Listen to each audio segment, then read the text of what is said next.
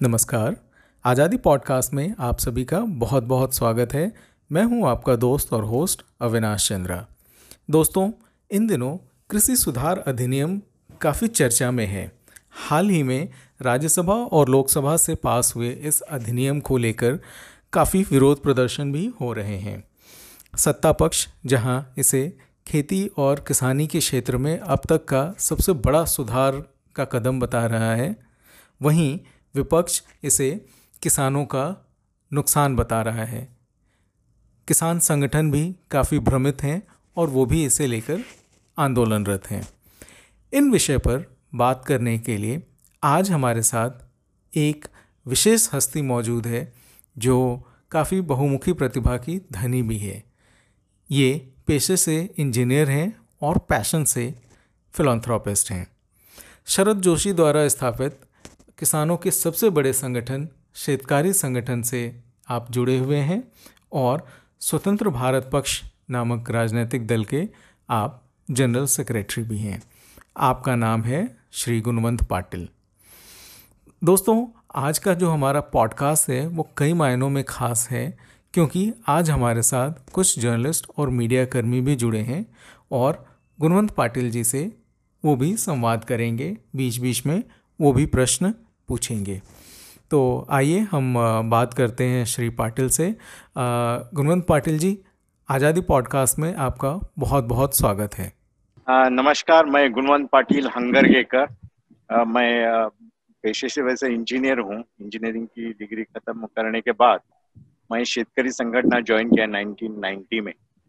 और शरद जोशी के साथ रहते हुए बहुत सारे मतलब वैसे हम मैं जमींदार का लड़का था बहुत बड़ी ज़मीन मेरे पिताजी के पास भी थी और सब लोग शरद जोशी के साथ काम करते थे लेकिन हम इंजीनियरिंग में रहने के कारण शरद जोशी को कभी आ, मिलते थे लेकिन हम विद्यार्थी ही थी की तरह कभी ड्राइविंग पे चले जाए भाई साहब की गाड़ी चलाए और साथ में एजुटेशन में जाए ऐसा था। लेकिन नब्बे से मैं सक्रिय हो गया और अपना बिज़नेस करते करते मैं इलेक्ट्रॉनिक्स टेली कम्युनिकेशन का बिज़नेस भी करता था और साथ में शरद जोशी के साथ में नाइन्टीज में ज्वाइन हुआ। जब 89 में नांदेड़ में एक बड़ा अधिवेशन था शेतकरी संगठन का और उस टाइम जब वीपी सिंह का सब चल रहा था, तभी मैंने ज्वाइन किया। और करते करते शरद जोशी के साथ रहते बहुत बहुत सारे आंदोलन के कपास के आंदोलन, गन्ने के आंदोलन और चलता रहा। जब मैं विद्यार्थी था, तब राजीव गांधी जैसे नेताओं का फ़ैन हुआ करता था। हम बेंगलोर में थे, मैं पढ़ने के लिए बेंगलोर में था तो एमजी रोड वहाँ पे एक अच्छा रोड है। एमजी रोड पे राजीव गांधी अपनी गाड़ी खुद चला रहे ड्राइवर नहीं है तो हम अच्छा लगता था। नेहरू को हम चाचा बोलते थे। और इस तरीके सा विद्यार्थी में हमको कुछ समझ ही नहीं आता था, और जो जो ग्लैमर दिखा उसके पीछे हम घूमते थे। राजीव गांधी भी फोटोग्राफी करते थे मैं भी फोटोग्राफी करता था हमारे जैसे है राजीव गांधी ऐसे सोचते थे। हम कभी पक्ष के बारे में विचार के बारे में इस बारे में हम लोग सोचते नहीं वैसे भी हम टेक्निकल स्टूडेंट रहने से लिटरेचर वगैरह से हम दूर थे। लेकिन नाइन्टीज में जब मैं घर आया जब खेती का देखा उस, उसके पहले भी बैंगलोर में जब मैं पढ़ने के लिए था तब हमको लगता था कि पिताजी ये बहुत कम मनी ऑर्डर हमको बेचते और बहुत सारे लोगों को, बच्चों को ज़्यादा मनी ऑर्डर वगैरह आता था। और हमको लगता था कि अपना बाप इतना जमींदार कहा, कहता है, लेकिन कंजूस है। लेकिन हमको समझ में नहीं आता था कि खेती की परिस्थिति इतनी बेकार है कि खेती दिखाने के दांत है, खाने के दांत है नहीं। और हम जब छुट्टियों में आते थे वापस तो पिताजी कहते थे कि भाई अगर तुम पढ़ोगे नहीं ठीक से तो मैं आपको चरवा बना दूँगा। हम बोलते थे पिताजी को कि आप चौरस्ते पे ऐसा हमारे इंसल्ट करते हैं तो आप हमको ये क्यों नहीं बोलते कि आप खेती पे रखेंगे? तो वो पिताजी बोलते थे कि आप खेती पे रखूँगा तो तुम घाटे का सौदा है, वो कुछ नहीं कर सकोगे। चौराहा बन जाओगे या भेड़ बकरियों के साथ रहोगे तो कम से कम दूध में पानी तो मिला के तुम्हारा चलेगा। यहाँ तो कुछ भी नहीं कर सकते। तब हमको एक बहुत शॉकिंग लगता था। और धीरे धीरे जब शरद जोशी को हमने सुना और वो अधिवेशन में तो मैं कंप्लीट अधिवेशन सुना तो एकदम मैं चेक रह गया और लगा कि अपने पिताजी का गलती नहीं है, यहाँ नीतियों की गलती और उस नीतियों को जब तक नहीं बदला जाता, तब तक किसान ये ठीक नहीं होगी, खेती ठीक नहीं होगी, किसान ठीक नहीं होगा। ये सोच के 90 से मैं ये आंदोलन में जुड़ गया। और शर और 91 में तो रिफॉर्म्स आ गए। फिर मनमोहन सिंह का भाषण सुनने के बाद बहुत अच्छा लगा कि भाई, नया रिफॉर्म्स होने वाला है। उसके पहले की परिस्थिति बहुत ही बेकार मतलब 91 के पहले तो हम जब एजुटेशन करते थे, तब हम बोलते थे कि हमको खुला कर दो। भीख नहीं चाहिए, हमें हम अपने पसीने का दाम चाहिए। सूट सब्सिडी का नहीं काम, हमें चाहिए पसीने का दाम। ऐसा हमारा नारा था। और इस तरीके से हम चल, चलाते थे। जब तक हमको लागत मूल्य नहीं मिलेगा, तब तक हमारी खेती में कुछ नहीं मिलेगा कुछ नहीं होगा। और लागत, मुझे, मैं एज ए इंजीनियर कोई चीज़ मैं बनाता हूँ तो वो बेचने के लिए जब निकालता हूँ तो उस, उसका जो प्रोडक्शन कॉस्ट है, उस पर मेरा प्रॉफिट मिला कि अगर कोई कॉम्पिटेटर नहीं है तो मैं जो चाहे भाव में मैं बेच सकता हूँ। लेकिन किसानियत ऐसी है कि मैं बना तो सकता हूँ, लेकिन बेचने के लिए जाऊँगा तो कहाँ बेचना है, कहाँ नहीं बेचना है, उसके रूल है। भाव ठहराने का तो अधिकार नहीं है, क्योंकि सीएसीपी दिल्ली में बैठी हुई है, वो भाव ठहराएगी। जी, जिस प्रोड्यूसर को अपनी चीज़ बनाने के बाद उसका भाव ठहराने का अधिकार अगर नहीं है तो सोने की भी चीज़ बनाए तो उसमें कुछ फ़ायदा नहीं होगा, क्योंकि भाव ठहराने वाला अगर दूसरा है तो उसका धंधा कभी फ़ायदे का नहीं हो सकता। ये जब सुनने के बाद बहुत बुरा लगा, तब हम कपास के बारे में भी बहुत रिसर्च किए और कपास तो मराठवाड़ा और विदर्भ में बहुत बड़ी फ़सल है। तो कपास का भाव इंटरनेशनल कीमत जब चार हज़ार पाँच सौ थी, तब हमको महाराष्ट्र में 95 96 तक का मैं आंकड़ेवारी बता सकता हूँ। नाइन्टी फाइव की आंकड़ेवारी पूरी मेरे पास है। तब डेढ़ हज़ार से ज़्यादा हमको कपास का पर क्विंटल नहीं मिलता था। अगर इंटरनेशनल मार्केट में साढ़े चार हज़ार रुपए है और मुझे डेढ़ हज़ार रुपए मिलता है तो सौ के साठ करना बाप का नाम चलाना इस तरीके की खेती नहीं हो। क्योंकि इंटरनेशनल मार्केट से मुझे अगर तीन हज़ार कम मिलता है, एक गाँव में दस हज़ार कुंटल अगर कपास होती है तो एक गाँव को हर साल एक फ़सल के लिए तीन करोड़ को रुपए के लिए लूटा जाता है मतलब कम मिलता है मतलब लूटे जाता है, ऐसा हमको लगता था, जिसे हम निगेटिव सब्सिडी कहते हैं। कि जो इंटरनेशनल कीमत है, उससे जितना कम आया तो वो तो उतना हमारा घाटा हुआ। और सब्सिडी किसको कहते हैं? सब्सिडी जो सरकार मदद करती है, उसको सब्सिडी करते हैं। अगर सरकार मदद नहीं करती है और हमको घाटा होता है तो वो निगेटिव सब्सिडी में जाता है। सरकार तो मदद करती ही नहीं लेकिन जो बनाते हैं तो वो माइनस में चला जाता है। क्योंकि भाव ठहराने का अधिकार हमारे हाथ में नहीं है। ये बहुत बड़ी आ, ये बड़ा फार्मूला हमने किसानों को समझाया। मैं तो शिविर वगैरह भी लेता था एजुकेशन का काम मेरी तरफ़ ही था। शरद जोशी मुझे ट्रेन किए थे। तो हम बोलते थे कि रिफॉर्म्स होना चाहिए। खेती में सरकार का इंटरवेंशन नहीं होना चाहिए। इंपोर्ट एक्सपोर्ट के ऊपर बैन नहीं होनी चाहिए। बहुत सारे हमने आंदोलन किए। कपास के बारे में तो बहुत बड़े बड़े आंदोलन हो यहाँ पे हुए। तब हमको लगता था कि रिफॉर्म्स होना चाहिए। तब डंकेल प्रस्ताव आ रहा था डब्ल्यूटीओ आ रही थी। 91 में जब रिफॉर्म्स हुआ, तब हमने बोला था कि थैंक यू डंकेल दे दी तूने आज़ादी। डंकेल के कारण हमको आज़ादी मिली। क्योंकि रिफॉर्म्स डब्ल्यूटीओ इस, इसके कारण तो हम पता चल जाएगा कि हमको कितना लूटा जाता है। तब हमने एक आंदोलन भी 95 में निकाला था कि हर एक किसान को कहा गया था कि भाई तेरे पास कितनी ज़मीन है जितनी ज़मीन है उतनी ज़मीन का आप ब्यौरा लेके आओ। और गए दस साल में मतलब 95 से 85 तक पिछले दस साल में आपने जो जो फ़सलें लगाई है उसका अगर डिटेल्स आप लाते हैं तो हमने एक सॉफ्टवेयर बनाया था वो सॉफ्टवेयर अगर कंप्यूटर में डाल दिया जाए तो गए दस साल में उस किसान को उसके ज़मीन में कितना घाटा हुआ या इंटरनेशनल कीमतों से उसको कितना कम मिला? उसका एक कैलकुलेशन सॉफ्टवेयर हमने बनाया था। तब आंकड़ा निकला था, पूरे हिंदुस्तान का हमने जहाँ जहाँ हमारी संगठन थी, अठारह राज्यों से लेके पूरे हिंदुस्तान का जहाँ जहाँ मैक्सिमम कर सके, वो आंदोलन करके हमने डेटा इकट्ठा किया।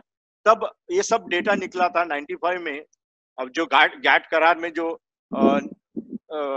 लागत मूल्य के बारे में जब प्रणब मुखर्जी वाणिज्य मंत्री थे उन्होंने सब लिख के दिया था कि भारतीय किसानों को इंटरनेशनल कीमतों से 72 परसेंट कम मिलता है। 72 परसेंट कम मिलता है। मतलब सौ रुपए का हम कुछ बनाते हैं तो हमारे आ, हमारे हिस्से में केवल अट्ठाईस रुपए आता है। जबकि अमेरिका में कोई वहाँ का किसान सौ रुपए बना, सौ रुपए की कोई चीज़ बनाता है तो उसको 135 मिलते हैं। यूरोप का किसान अगर कोई चीज़ बनाता है, इंटरनेशनल मार्केट में अगर सौ रुपए मिलते तो उसके देश में उसको एक सौ पैंसठ मिलता है। जापान में जापान के किसान को अगर इंटरनेशनल कीमत में सौ रुपए मिलता है तो जापान सरकार उसको 190 मतलब 190 देती है। तो भारत का देखा जाए तो सौ रुपए की हम चीज़ बनाते तो केवल अट्ठाईस रुपए हमको मिलता है। इसका मतलब सौ के साठ करना, बाप का नाम चलाना, अगर ऐसे हो जाए तो किसानियत नहीं होगी। इसके लिए हम आंदोलन कर रहे थे। तब जब टंकेल प्रस्ताव आया, उसमें हमारी जो जैसे अभी कोरोना के कारण सभी रिफॉर्म्स के बारे में बात कर रहे हैं, किसानों के बारे में बात हो रही है, वैसे ही जब डब्ल्यू आ रहा था, तब खेती एजेंडे पे आ गया। और उस टाइम हमने बोला बोला था कि भाई, खेती को रिफॉर्म करो। लेकिन रिफॉर्म सब जगह पे आया लेकिन खेती में रिफॉर्म्स नहीं आया। और सादा टेलीफोन था तो मोबाइल आ गया इंटरनेट आ गया सब आ गया। लेकिन हमारे पास जो बीज अस्सी में था आज भी वही बीज है। बायो टेक्नोलॉजी वाला बीज से लेके नए टेक्नोलॉजी से लेके कुछ भी हमारे पास नहीं आए। इसके लिए हमने अलग अलग आंदोलन करते रहे। और मार्केट के बारे में भी हमने आ, कहा कि जब तक किसान को लिबरेट करना है तो मार्केट को खुला करना पड़ेगा टेक्नोलॉजी देना पड़ेगा उसके ऊपर जो बकाया है जो सरकार के नीतियों के कारण हुआ है उसको हटाना पड़ेगा।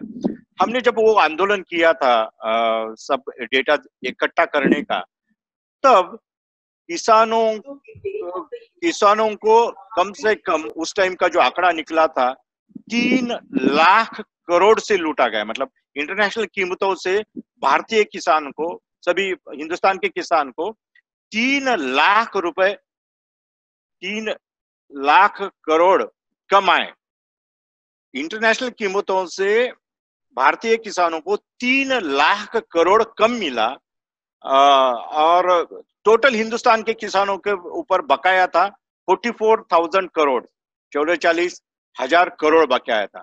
तब हम किसानों को कहा था कि छह बार कर्जा ले लो छह बार डुबाओ, तब हमारा और सरकार का हिसाब करेक्ट हो जाएगा। हमने कभी कर्जा डुबाने के लिए नहीं कहा, लेकिन हमारा जो हिसाब होना चाहिए, तीन लाख करोड़ रुपए को हमको जो लूटा गया है तो तीन लाख करोड़ वापस लेने का है तो छह बार कर्जा लेना पड़ेगा और छह बार उसको नहीं देना पड़ेगा, तब हमारा हिसाब ठीक होगा। इस तरीका का आंदोलन हम 95 में किए थे, उसमें एक सर्टिफिकेशन किए थे जो कंप्यूटर से डेटा निकला था, हर किसान को दिए थे।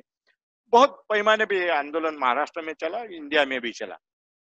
तब सरकार ने मतलब ये आंदोलन बहुत चला। मनमोहन सिंह साहब के भी साथ भी बहुत सारे मीटिंग हुए। लास्ट में हमने मतलब 2007 के दिसंबर में मतलब 2008 के करीब, हमने ये आंदोलन ऐसा किया कि भाई इतना करने के बावजूद भी सरकार बदलने के लिए तैयार नहीं है। रिफॉर्म्स लाने के लिए तैयार नहीं तब रामेश्वरम में जाके हमने आंदोलन किया था और वहाँ के, जैसे राम शिव मंदिर में गए थे और वहाँ पे अपनी समस्या शिव को बोल के सीता का शोध लगाए थे। उस, उसी तरह हम अपना जो सात बारह बोलते हैं महाराष्ट्र में जो अपने खेती का जो डिटेल्स रहता है, और जिसपे बकाया लिखा हुआ रहता है तो वो कागज़ हम लेके जाके रामेश्वरम के समंदर में फेंके और भगवान को बोले कि हमारे ऊपर जो बकाया था, वो बकाया अब खत्म हो गया है। भगवान, अब सरकार को तू समझा दे। और दिसंबर में आंदोलन 31 दिसंबर को ये आंदोलन हुआ और मार्च में मनमोहन सिंह ने बहत्तर हज़ार करोड़ रुपए का जब रिलीफ दिया था लोन वीवर किया था, क्योंकि वो ही आंदोलन का उसका लिंक था, क्योंकि हमने जो मांगे, मांगी थी तो मजदूर यूनियन की तरह नहीं कि भाई सौ रुपए है तो डेढ़ सौ रुपए दो। हमने कहा था कि भाई इंटरनेशनल मार्केट से हमको कितना कम मिलता है, हमको ज़्यादा नहीं चाहिए। अगर हमारा इंटरनेशनल मार्केट के बराबर भी हमको मिलता है तो हम फ़ायदे में आ जाएँगे। अमेरिका के किसानों के साथ हम कम्पीट कर सकते हैं। अगर आप हमको इंटरनेशनल कीमतें अगर आप देंगे तो। तब इसलिए इसी तरह का वो आंदोलन रहा, उसमें बहत्तर हज़ार करोड़ माफ़ हुआ। जब हिंदुस्तान के किसानों के ऊपर बकाया था एक लाख तीस हज़ार करोड़, हमने बोला था, पूरा अगर निकाल दो। पूरा तो निकाला नहीं। उसके पहले भी इस टाइप का आंदोलन जब हुआ था, जब वीपी सिंह आए वीपी सिंह को भी हमने सपोर्ट किया था और वीपी सिंह को बोला था कि आप गैट करार को के ऊपर साइन कीजिए।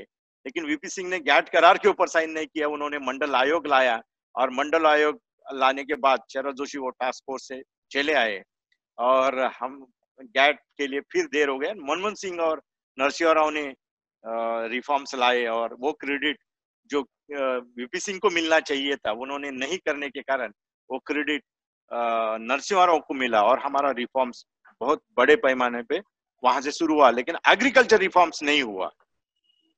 एग्रीकल्चर रिफॉर्म्स नहीं होने के कारण ये सब चलता रहा और ऐसे ही आंदोलन चलते रहे। और हम जैसे हमारे ऊपर जो बकाया हुआ, उसका हमने पूरा ब्यौरा दिया था। उसमें हमने कहा था कि भाई हमारा पहले जैसे पुरानी स्टोरी थी, जैसे अभी बीजेपी जैसे राम राज्य की बात करती है, तब वैसे शेतकरी संगठना या शरद जोशी बली राजा, जो किसानों का राजा था, बली बली राजा जिसे केरल में ओनम के दिन वो बली राजा फिर से आता है, ऐसी एंसेंट स्टोरी है। वैसे महाराष्ट्र में भी दिवाली दिवाली के दिन बलि राजा को बलि चढ़ाई गई थी। वामन ने उसको मार दिया था।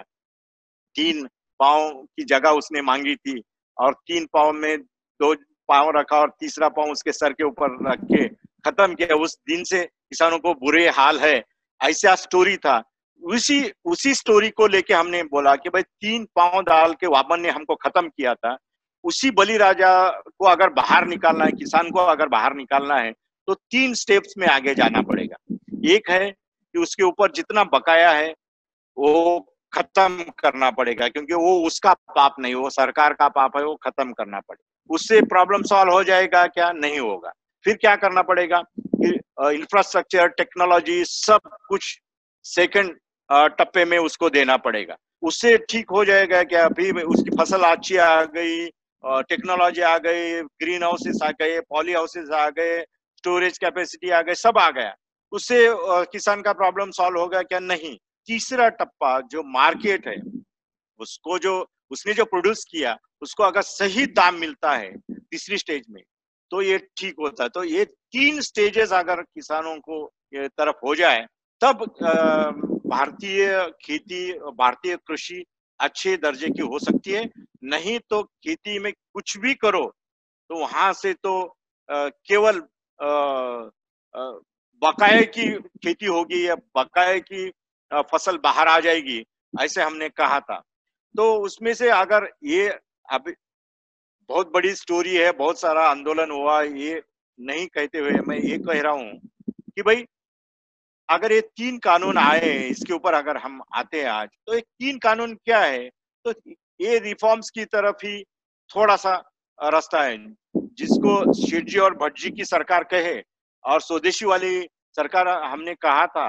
लेकिन वो अगर किसान के बारे में कुछ करना चाहती है, कुछ लॉ लाना चाहती है तो हम उसका हमने वेलकम तीन लॉ जो बदले हैं तो उसमें क्या है तो पहला लॉ जो एपीएमसी का है तो एपीएमसी में तो हमको पूरा यहाँ लूटा जाता था, सरकार की एपीएमसी वहाँ पे किसान अपना माल लेके जाता है तो वहाँ पे अलग अलग टैक्सेस से हमाली थी आड़तिया था एपीएमसी का टैक्स था, और भाव ठहराने का अधिकार हमको नहीं था।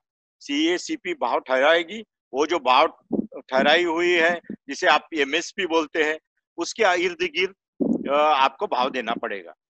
इस इस टाइप का वो था, लेकिन जो खुले मार्केट में कुछ चीज़ों का भाव इतना ज़्यादा था, लेकिन वो मिनिमम सपोर्ट प्राइस के कारण मतलब एमएसपी के कारण, यहाँ के भाव ऊपर कभी चढ़े नहीं और खुली मार्केट कभी यहाँ हुई नहीं। इसीलिए हमने इसको एपीएमसी को हम बोलते थे कि राजकीय अड्डे है, जहाँ पे हमको लूटा जाता है। वहाँ तो पूरा राजनीति चलती है और वहाँ का व्यापारी और सरकार सिंडिकेट करके हमको लूटती है, इसलिए वो चली जानी चाहिए। हम कह रहे थे, वैसा ही ये कानून में है कि भाई एपीएमसी एक्ट को उन्होंने रिलीज़ कर दिया है, इसलिए हमने उसका वेलकम किया दूसरा था कि सीलिंग कानून के कारण हमारे जमीनों में बहुत सारे टुकड़े हो गए।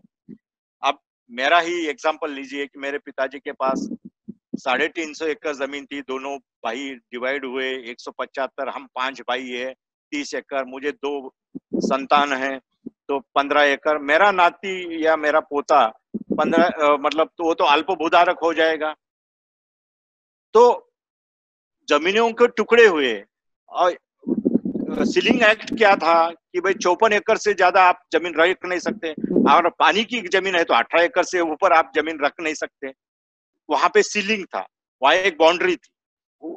चौपन एकड़ से ज़्यादा किसान रख ही नहीं सकता है। उसके कारण जमीनों के टुकड़े हो गए। जैसे अगर यही कानून तेंदुलकर को लगा दिया जाए, आज लता मंगेशकर का बर्थडे है अगर ये कानून उनको रहता कि 400 गानों से ऊपर आप नहीं गा सकते, वहाँ सीलिंग है 400 गानों को। आप सचिन तेंदुलकर को अगर कह कह दिया जाए कि भाई नब्बे रन से ऊपर आप नहीं निकाल सकते, वहाँ नब्बे रन पे सीलिंग है, दूसरे को भी करने दो ना, गरीब प्लेयर को, बेचारे दूसरे। तो उसकी सेंचुरी कभी नहीं होती, उसको भारत रत्न कभी नहीं मिलता और रिकॉर्ड्स नहीं टूट। ये सब बातें किसानों के बारे में क्यों नहीं हुई? ये सीलिंग का कानून था।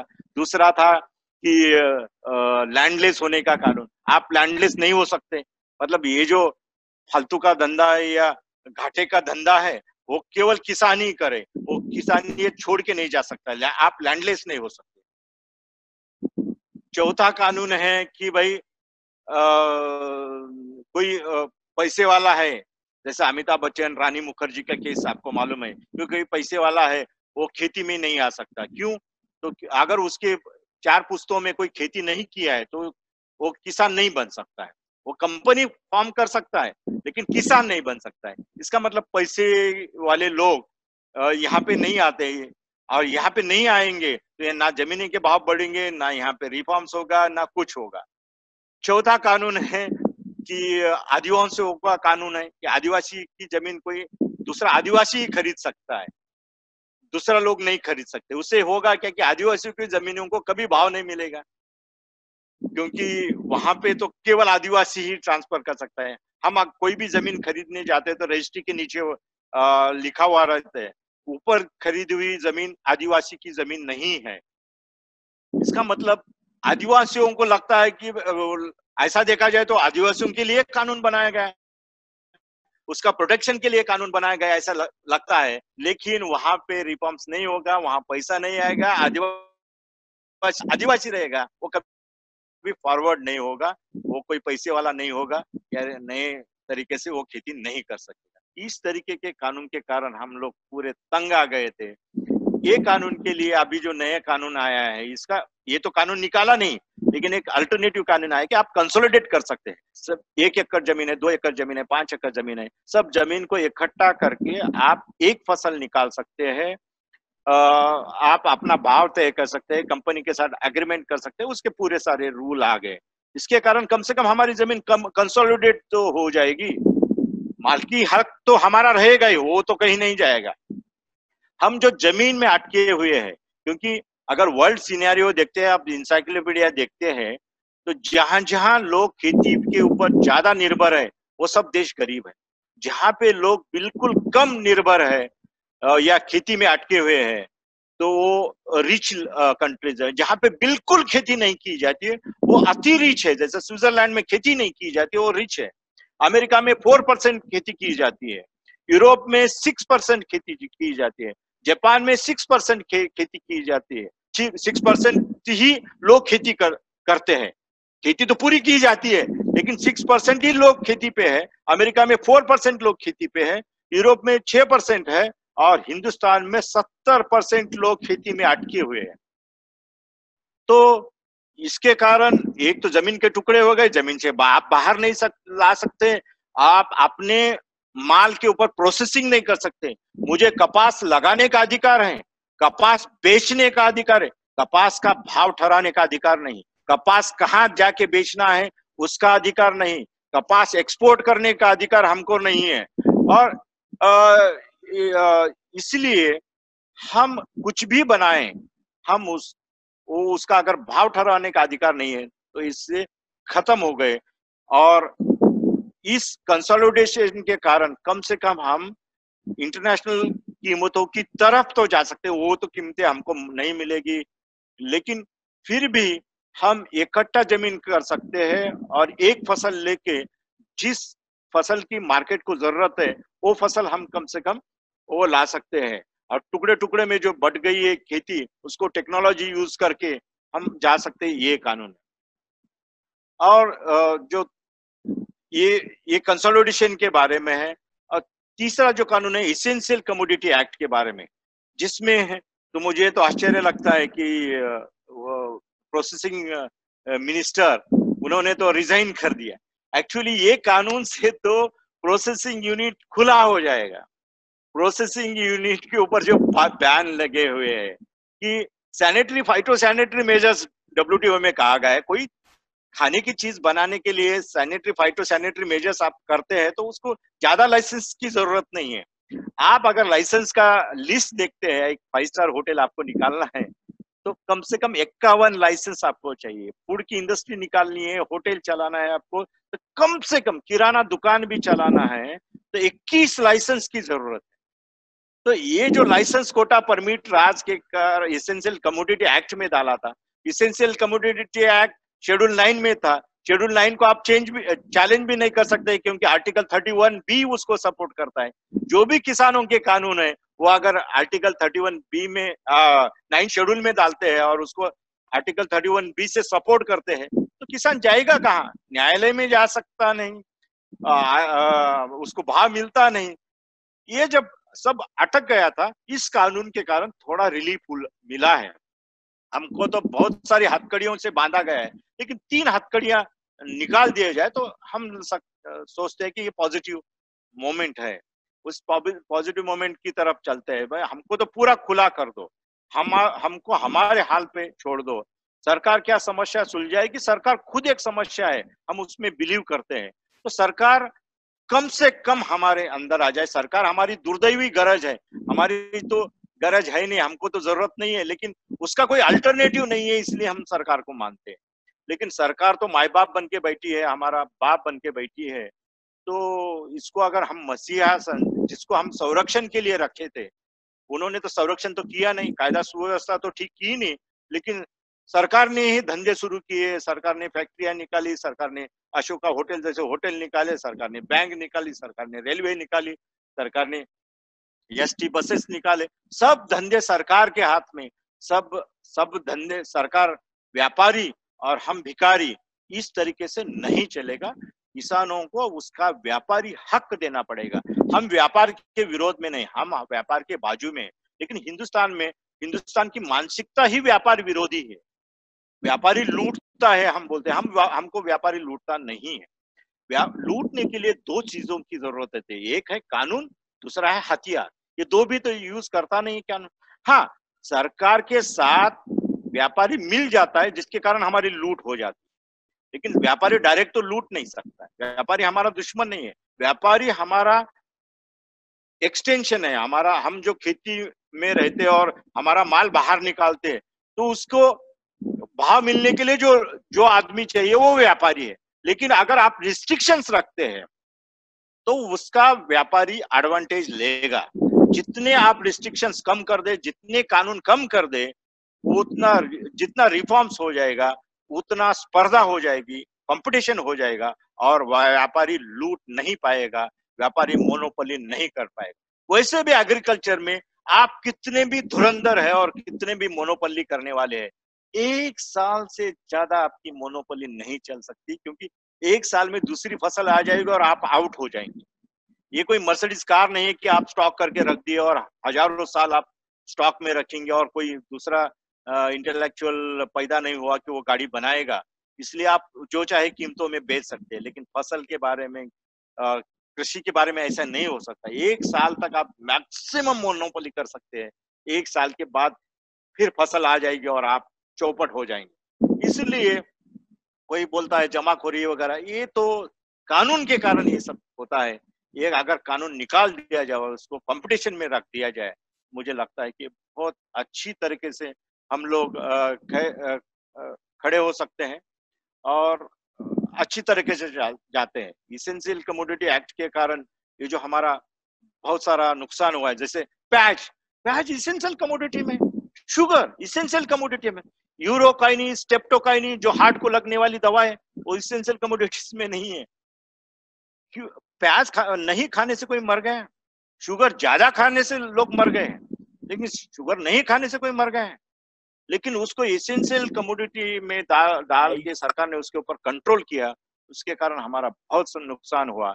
इसलिए हम इन कानूनों का समर्थन करते हैं हम रिफॉर्म्स में बिलीव करते हैं हम इंटेलेक्चुअल प्रॉपर्टी में बिलीव करते हैं हम टेक्नोलॉजी में बिलीव करते हैं हम देखिए कपास के बीज वाजपेयी जी ने 2002 में हमको दिया था, बीटी का।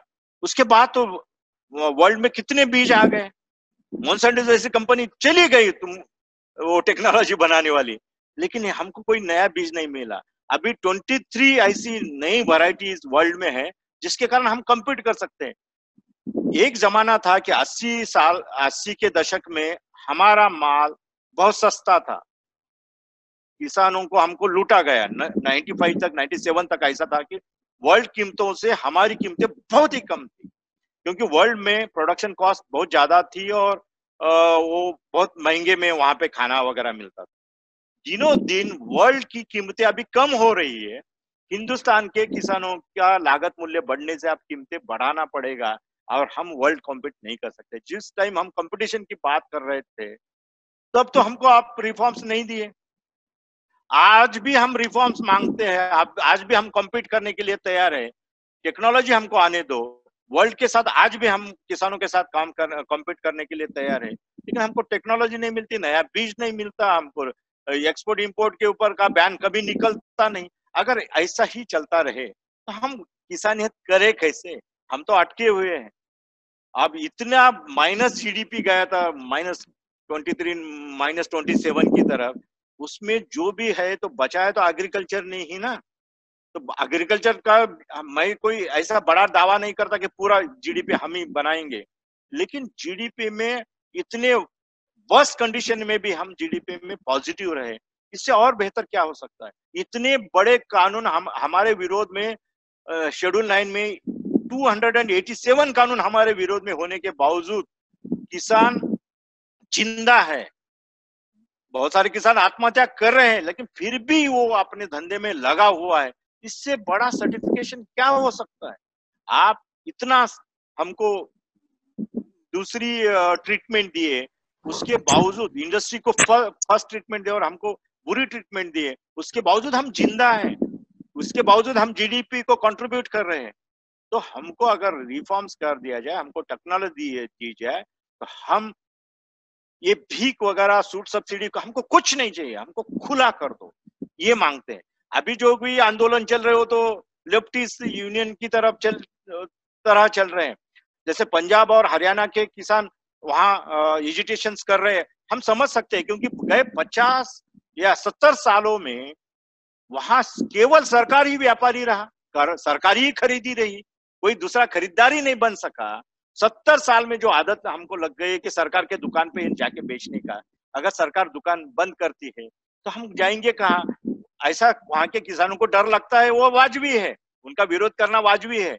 लेकिन उनके, उन किसानों को हम समझा रहे हैं कि भाई, देख सर, अगर सरकार एक, हम उदाहरण उस टाइम कोट करते थे कि अगर हम शेर हैं अब शेर को अगर जेल में दिया जाए जेल में रखा जाए और उसको बहुत अच्छा खाना अगर दिया जाए कि डेली मटन मिल रहा है, बकरी का मटन मिल रहा है, फलाना मटन मिल रहा है, उसके बहुत एयर कंडीशन लगा हुआ है, सब कुछ है, लेकिन वो बंदिश व्यवस्था में है।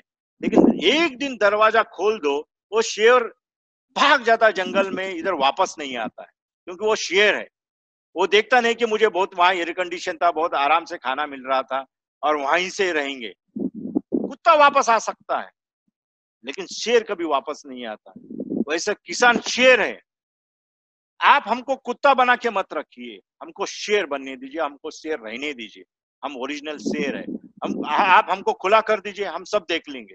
लेकिन हमको अगर आप डर बता रहे हैं तब आ, किसान तो फिर ये डर के पीछे डर बहुत बड़ी चीज़ है। डर से तो सबको डराया जा सकता है। इसलिए ये जो डर है उसको हटाना पड़ेगा, मार्केट को खुला करना पड़ेगा। वैसे भी सरकार डर के एमएसपी देता हूँ बोल रही है। हमको एमएसपी भी नहीं चाहिए एमएसपी से भी बाहर निकालो। सीएससीपी से भी हमको बाहर निकालो। हमको हमारे नसीब पे जाने दो, हमारे कर्तव्यगारी पे जाने दो। क्योंकि वर्ल्ड के साथ हम हम, अब समझो गन्ना है, ब्राज़ील के साथ हम कम्पीट नहीं कर सकते। हैं शुगर में तो हम गन्ना नहीं लगाएँगे। लेकिन आप ये जो पकड़ेंगे, छोड़ेंगे पकड़ेंगे, छोड़ेंगे, ऐसी नीति रहेगी। जैसे प्याज प्याज को आपने खुला कर दिया था प्याज एक्सपोर्ट हो रहा था, आप आज के प्याज को बंद कर दिए। जो अग्रीमेंट जिन व्यापारियों को, जिन किसानों के अग्रीमेंट हो चुके हैं, बांग्लादेश के साथ, बाहर, सऊदी के साथ, वो तो बोलेंगे कि साला भारत का कोई ठीक नहीं है, वो उनके सौदे कभी ठीक नहीं होते। कब बैन हो जाएगा और कब अपना एग्रीमेंट टूट जाएगा? इस तरीके से व्यापार नहीं चलेगा, इस तरीके से खेती, किसानियत नहीं चलेगी। हम इस सब चीज़ों में रिफॉर्म चाहते हैं। तो ये रिफॉर्म्स की तरफ़ पहल है। हम कोई सरकारी एजेंट नहीं कि हम मैं कोई सरकार की तरफदारी करने के लिए नहीं निकला हूँ। जो अच्छा काम किया तो उसका हम स्वागत भी करना चाहिए। जैसे मनमोहन सिंह ने रिफॉर्म्स लाया तो हमने स्वागत किया, लेकिन एग्रीकल्चर में रिफॉर्म्स नहीं आया। वाजपेयी जी ने एक सितंबर 2001 को सात सौ तेरह चीज़ों के ऊपर से निर्बंध निकाल दिया था। तब ने हम एनडीए को सपोर्ट किए थे स्वतंत्र भारत पार्टी की तरफ़ से, शरद जोशी जब थे। क्योंकि वाजपेयी जी ने जो सेकंड वर्ल्ड वॉर से इसेंशियल कमोडिटी एक्ट में बैन हुआ था, Indira Gandhi second world war में तो 20 चीज़ें खुली छोड़ के बाकी सब चीज़ों पे बैन थी। इंदिरा गांधी ने तीन चीज़ें छोड़ के सभी चीज़ों पे टोटल हिंदुस्तान के किसान के प्रोड्यूस के ऊपर बैन लगाया था। तीन चीज़ें छोड़ी थी। ब्लैक पेपर जिसे मिरी बोलते हैं और हल्दी और कूड़ जागरी ये तीन चीज़ें छोड़ के इंदिरा गांधी ने सबको बैन कर दिया था लेकिन वाजपेयी जी ने 713 चीज़ों को खुला कर दिया तब हमको लगा कि जो स्वदेशी कहने वाली सरकार है वो अगर रिफॉर्म ला रही है हम उसका स्वागत किए जी मुझे लगता हाँ है कि जब इतने ढेर सारे किसान हाँ। तादाद में किसान आज सड़क पे हैं। तो क्या रीजन है? क्या उनको ये बात समझ में नहीं आ रही है कि उनको आज़ादी नहीं दी जा रही है? या उनकी आज़ादी ली जाती रही है? या उनको आज़ादी दी जाएगी तो वो बहुत और अपने जो भी उत्पाद है, उसका ज़्यादा कीमत कमा पाएँगे। आखिर वो क्यों प्रोटेस्ट कर रहे हैं? क्या रीजन हो सकता है हाँ उसका कारण ये है, देखिए, सरकार जब कानून लाई तो कानून का डिस्कशन हुआ क्या? नहीं हुआ। उन्होंने तो अध्यादेश लेके ये कानून लाई, उसके कारण डिस्कशन नहीं हुआ। किसी किसान संगठन या किसान के लोग पॉजिटिव है या negative whatever it is वहाँ उनके साथ अगर डिस्कशन होता, किसान नेता जाके किसानों के साथ डिस्कशन करते कि भाई ऐसा ऐसा कानून आने वाला है धीरे धीरे लोगों को समझ में आता कि बुरा है, भला है, वगैरह। अध्यादेश आने से सडन कानून आया। पहली बार किसान का कानून किसान के फेवर में अध्यादेश में आया।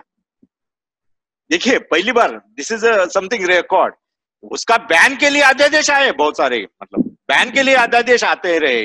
मतलब इमरजेंसी देखिए सब युद्ध के टाइम देखिए वगैरह वगैरह। लेकिन पहली बार उसको खुला करने के लिए अध्यादेश लाया गया।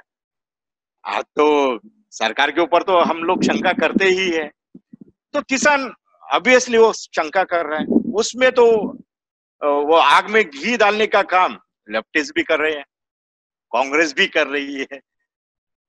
जो कांग्रेस ने कानून बनाए, ये तो अंबेडकर की घटना में तो एक कानून नहीं थे। ये कानून कहाँ से आए? पहला पहला जब घटना दुरुस्ती हुई उन्नीस सौ इक्यावन में 17 जून या 18 जून उन्नीस सौ इक्यावन का अगर हम डिटेल्स निकालते हैं, पहली घटना दुरुस्ती का तो नेहरू जी ने तो कहा था कि भाई, इंडस्ट्री को अगर इंडस्ट्री बढ़ाना है या इंडस्ट्री को एनकरेज करना है तो एग्रीकल्चर के ऊपर तो रिस्ट्रिक्शंस लाना पड़ेगा कंट्रोल में लाना पड़ेगा। इसका मतलब किसान को खड्डे में डालना पड़ेगा इंडस्ट्री को ऊपर निकालना पड़ेगा।